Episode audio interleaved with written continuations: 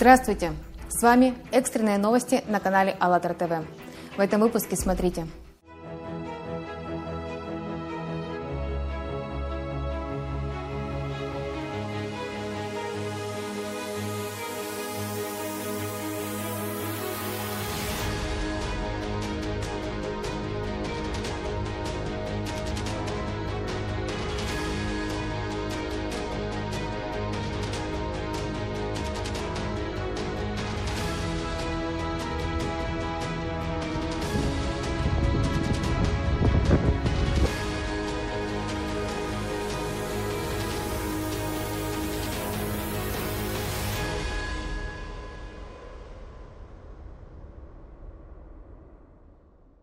Конец декабря 2020 года принес во многие страны Европы мощный шторм Белла.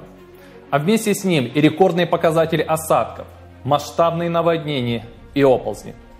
О подробностях узнаем далее от репортеров АЛЛАТРА ТВ. С вами репортер АЛЛАТРА ТВ из Великобритании. В конце декабря 2020 года мощный шторм Белла обрушился на страны Европы. В Ирландию он принес сильные дожди и мощные ветры – был объявлен желтый уровень опасности. В Великобритании порывы ветра во время шторма достигали более 160 км в час. Тысячи местных жителей были вынуждены покинуть свои дома. Было остановлено движение поездов. Не менее 55 тысяч домов в Ирландии, Великобритании и Франции остались без электричества. На северо-запад Испании Белла принес ветер до 125 км в час и волны до 10 метров – из-за сильного ветра были повалены столбы и деревья, а также нарушено дорожно-транспортное сообщение. С 24 декабря 2020 года в Англии волна проливных дождей вызвала сильные наводнения. Уровень местных рек поднялся до чрезвычайно высоких отметок. В результате были затоплены обширные территории в нескольких графствах страны. В Бетфордшире к эвакуации призвали около 1300 семей. Спасатели на лодках вывозили людей в безопасные места. Для пострадавших от наводнения были созданы центры экстренной помощи. Передаю слово моей коллеге из Норвегии.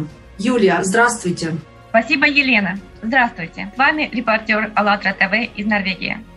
25 декабря на португальском острове Мадейра прошли обильные дожди, ветер и град, которые привели к наводнениям. В некоторых районах были эвакуированы десятки людей – в результате стихии были повреждены и затоплены дома, закрыты десятки дорог. Произошли сбои в подаче электроэнергии. Местами за 24 часа выпала месячная норма осадков. 30 декабря 2020 года в коммуне Ядрум, Норвегия, из-за большого количества осадков сошел крупный оползень. Проводятся поиски пропавших без вести. Есть погибшие, также есть травмированные. На вечер 1 января известно, что уже эвакуировали тысячу человек. Стихия разрушена более 10 домов. Движение природных масс продолжается. Ранее, 15 декабря 2020 года, на востоке Исландии из-за проливных дождей сошли оползни. Были повреждены более 10 домов и линии электропередач. 14 по 18 декабря Здесь был зафиксирован рекордный показатель осадков – около 570 миллиметров. Стоит отметить, что среднегодовое количество осадков в данной местности обычно не превышает 860 миллиметров, а среднемесячный показатель ранее не поднимался более чем 114 миллиметров. Из-за угрозы повторного схода оползней проводится эвакуация жителей. Спасибо. Передаю слово в студию. Жители Квебека в Канаде также пострадали от наводнения, что совершенно нетипично для конца декабря в этом регионе. Практически в это же время на другую канадскую провинцию и на территорию Ирана обрушился снежный шторм. С нами на связи репортер АЛЛАТРА ТВ из Канады, который расскажет подробнее о случившемся. Андрей, приветствуем вас. Здравствуйте. С вами репортер АЛЛАТРА ТВ из Канады. 26 декабря 2020 года. Сильные дожди прошли в канадской провинции Квебек. Уровень воды в местных реках значительно повысился, что привело к затоплению. Паводковые воды повредили десятки домов. Сотни людей были вынуждены покинуть свои жилища. В некоторых местах эвакуация проводилась с помощью вертолетов. В городе Сен-Бриджит-де-Лаваль было объявлено чрезвычайное положение. Подобная климатическая обстановка нетипична для провинции в декабре. Несколькими днями ранее на южную часть Британской Колумбии зимний шторм принес суровые ветры и обильный снегопад. Из-за стихии произошло массовое отключение электроэнергии. Сотни тысяч семей остались без электричества. Также были закрыты автомагистрали и отменено паромное сообщение. Произошли десятки автомобильных аварий. Стоит отметить, что перед этим в Британской Колумбии были зафиксированы новые рекорды тепла, после чего необычайное тепло резко сменилось на холод. 26-27 декабря во многих районах американского штата Нью-Йорк прошли рекордные снегопады. Местами высота снежного покрова за сутки достигла более 50 сантиметров. За 24 часа в международном аэропорту Баффало выпало 46,7 сантиметра снега. Это новый рекорд однодневного снегопада для 26 декабря за всю историю наблюдений. Также сильный снежный шторм прошел и в Иране, что спровоцировало сход нескольких лавин в горных районах. К сожалению, погибли и пропали без вести люди. Из-за обильных снегопадов было значительно затруднено дорожное сообщение. Многие дороги закрыли. Сейчас передаю микрофон в студию. Наряду с сильными наводнениями и снегопадами в декабре 2020 года также зарегистрировалось значительное усиление сейсмической активности. Только за последнюю неделю года в разных концах планеты произошло 35 землетрясений магнитудой выше 5. Местами они вызвали сильные разрушения. О самых мощных и ощутимых из них далее подробнее расскажет репортер АЛЛАТРА ТВ из Чехии. Душан, Добрый день и передаем вам слово. Добрый Здравствуйте. День. С вами репортер АЛЛАТРА ТВ из Чехии. 25 декабря 2020 года у побережья острова Лусон на Филиппинах произошло сильное землетрясение магнитудой 6,3. Подземные толчки ощущались в ряде районов страны, в том числе и в столице. Сообщалось, что из-за большой глубины сейсмособытия серьезных разрушений не было. 27 декабря в восточной части Турции на территории Ила Элязык было зафиксировано землетрясение магнитудой 5,5. Эпицентр землетрясения находился в 8 километрах от города Севриджи. Также подземные толчки ощущали жители в нескольких соседних илах. В тот же день у побережья Лос-Лагоса, Чили, произошло сильное и неглубокое землетрясение магнитудой 6,7.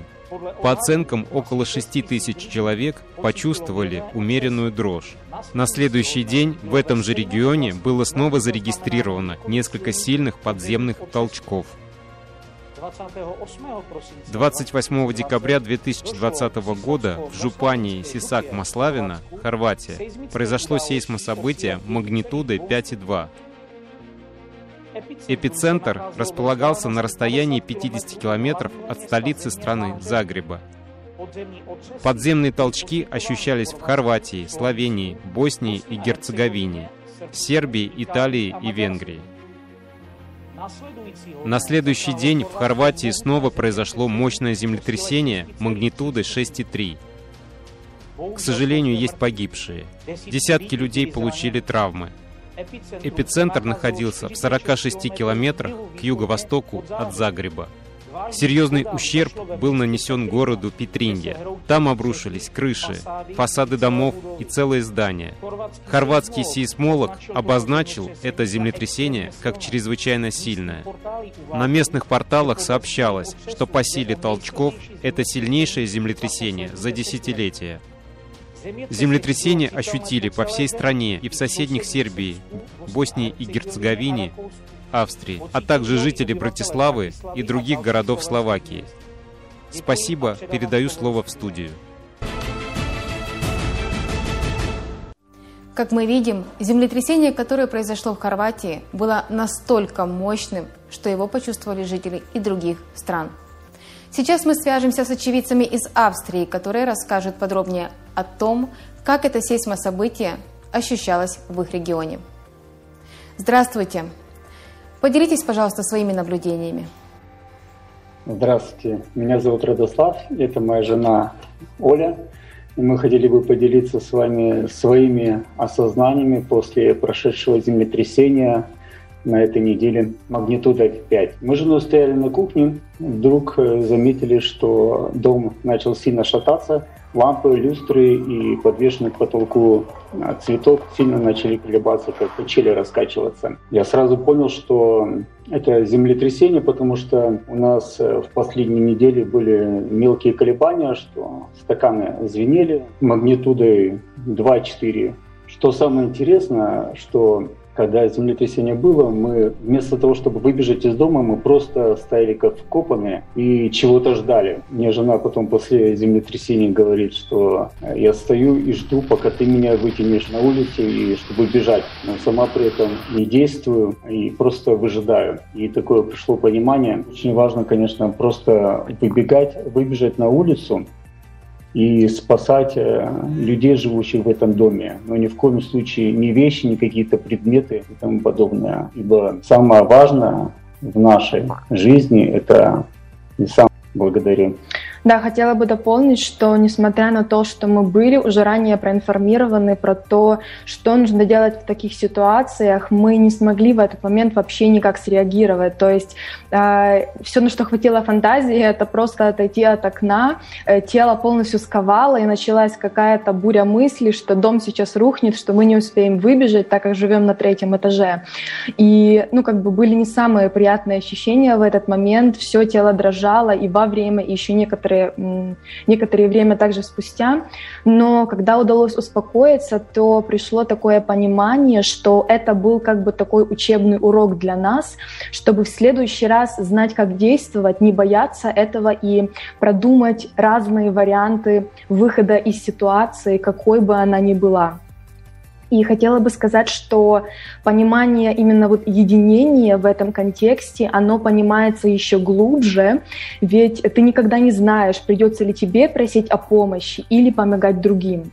Поэтому сейчас очень важно, как никогда, не оставаться равнодушным, открыть глаза и понять, что или выживут все, объединившись, или Выводы каждый может сделать сам для себя. Спасибо. Скажите, пожалуйста, если бы вас заблаговременно проинформировали, какими тогда были бы ваши действия и насколько это важно? Если бы нас э, заранее каким-то образом проинформировали по каким-то средствам связи, либо по СМС, либо по каким-то мессенджерам или еще как-то, то мы бы имели хотя бы возможность к этому подготовиться, сделать все необходимое для того, чтобы повестить э, соседей и предупредить, как действовать и тому подобное. И это то, что, по моему мнению, не хватает в нашем обществе. И вот в этом есть главная проблема, что люди как бы поверят этому только тогда, когда они получат официальное какое-то подтверждение от средств массовой информации или от, э, не знаю, от каких-то политиков или еще от кого-то. Поэтому, мне кажется, это очень важно,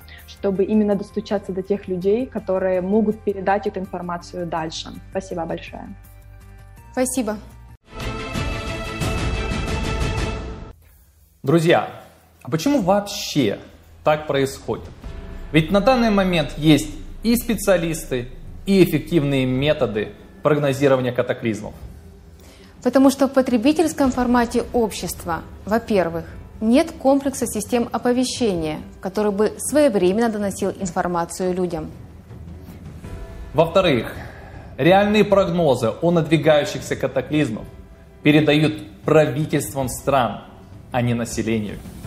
В-третьих, информацию преподносят искаженно, что якобы всему виной человек и последствия его жизнедеятельности. И как следствие, даже если люди и получают прогнозы о предстоящих катаклизмах, то не доверяют им. Кроме того, на протяжении длительного времени транслировалось столько недостоверной информации о глобальном изменении климата, что когда пришла реальная беда, люди не понимают всей серьезности того, что происходит. Также внимание людей отводится на другие, искусственно созданные проблемы.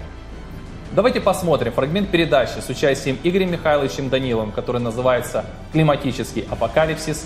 Иллюзия или реальность?», а затем продолжим наш эфир. Ну а теперь давайте поговорим о сути нашей встречи. Что же это за новый такой уровень, о котором молчат, возможно, даже никто и не обратил внимания. И те же, извините, климатологи, которые должны быть ответственны перед людьми. И опять-таки ответственны перед людьми. Они не должны докладывать где-то кому-то, тем, кто якобы что-то для нас потом сделает. Не сделает. Они должны об этом говорить людям. И в таких случаях я считаю, что должна быть абсолютная открытость. И оповещение народа о реальных событиях — это крайне важно. Почему? Я вернусь к вашему дому, друзья, в котором вы живете со своей семьей. Если пришли специалисты, глянули на то, что фундамент перекошен, что стены вот-вот упадут, и вас придавит вашим же потолком, они промолчали и пошли докладывать начальнику там ЖЭКа или там, не знаю, кто там, мэру города или президенту вашей страны о том, что в вашем доме беда. Да вы знаете, что одному, что второму, что третьему глубоко наплевать на ваш дом. Но вам и вашей родне не наплевать.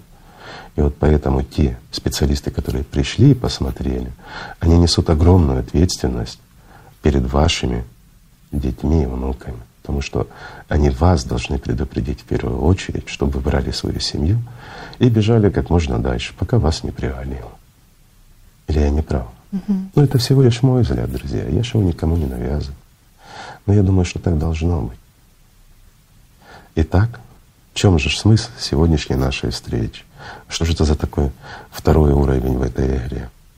Вот э, может возникнуть вопрос, почему мы называем игра апокалипсис, да, в этой игре апокалипсис, скажем, новый уровень и тому подобное, на который мы выходим как человечество. А почему игра? Да все очень просто, потому что большинство из нас относится к жизни как к игре. Ну это же действительно так. Люди играют со своей жизнью, играют жизнями других людей. Не надо играть, надо жить. Жизнь дается один раз. Ведь действительно, жизнь каждого человека — это наивысшая ценность. Поэтому всему человечеству очень важно объединиться для реализации созидательного формата общества, чтобы решить глобальные климатические и другие проблемы, давно назревшие в мировом сообществе. Люди уже объединились и открыто заявили правду – о губительности потребительского формата общества. 20 декабря 2020 года на платформе Международного общественного движения «АЛЛАТРА» состоялась уникальная конференция, которая называется «Созидательное общество. Вместе мы можем», к которой присоединились миллионы людей по всему миру.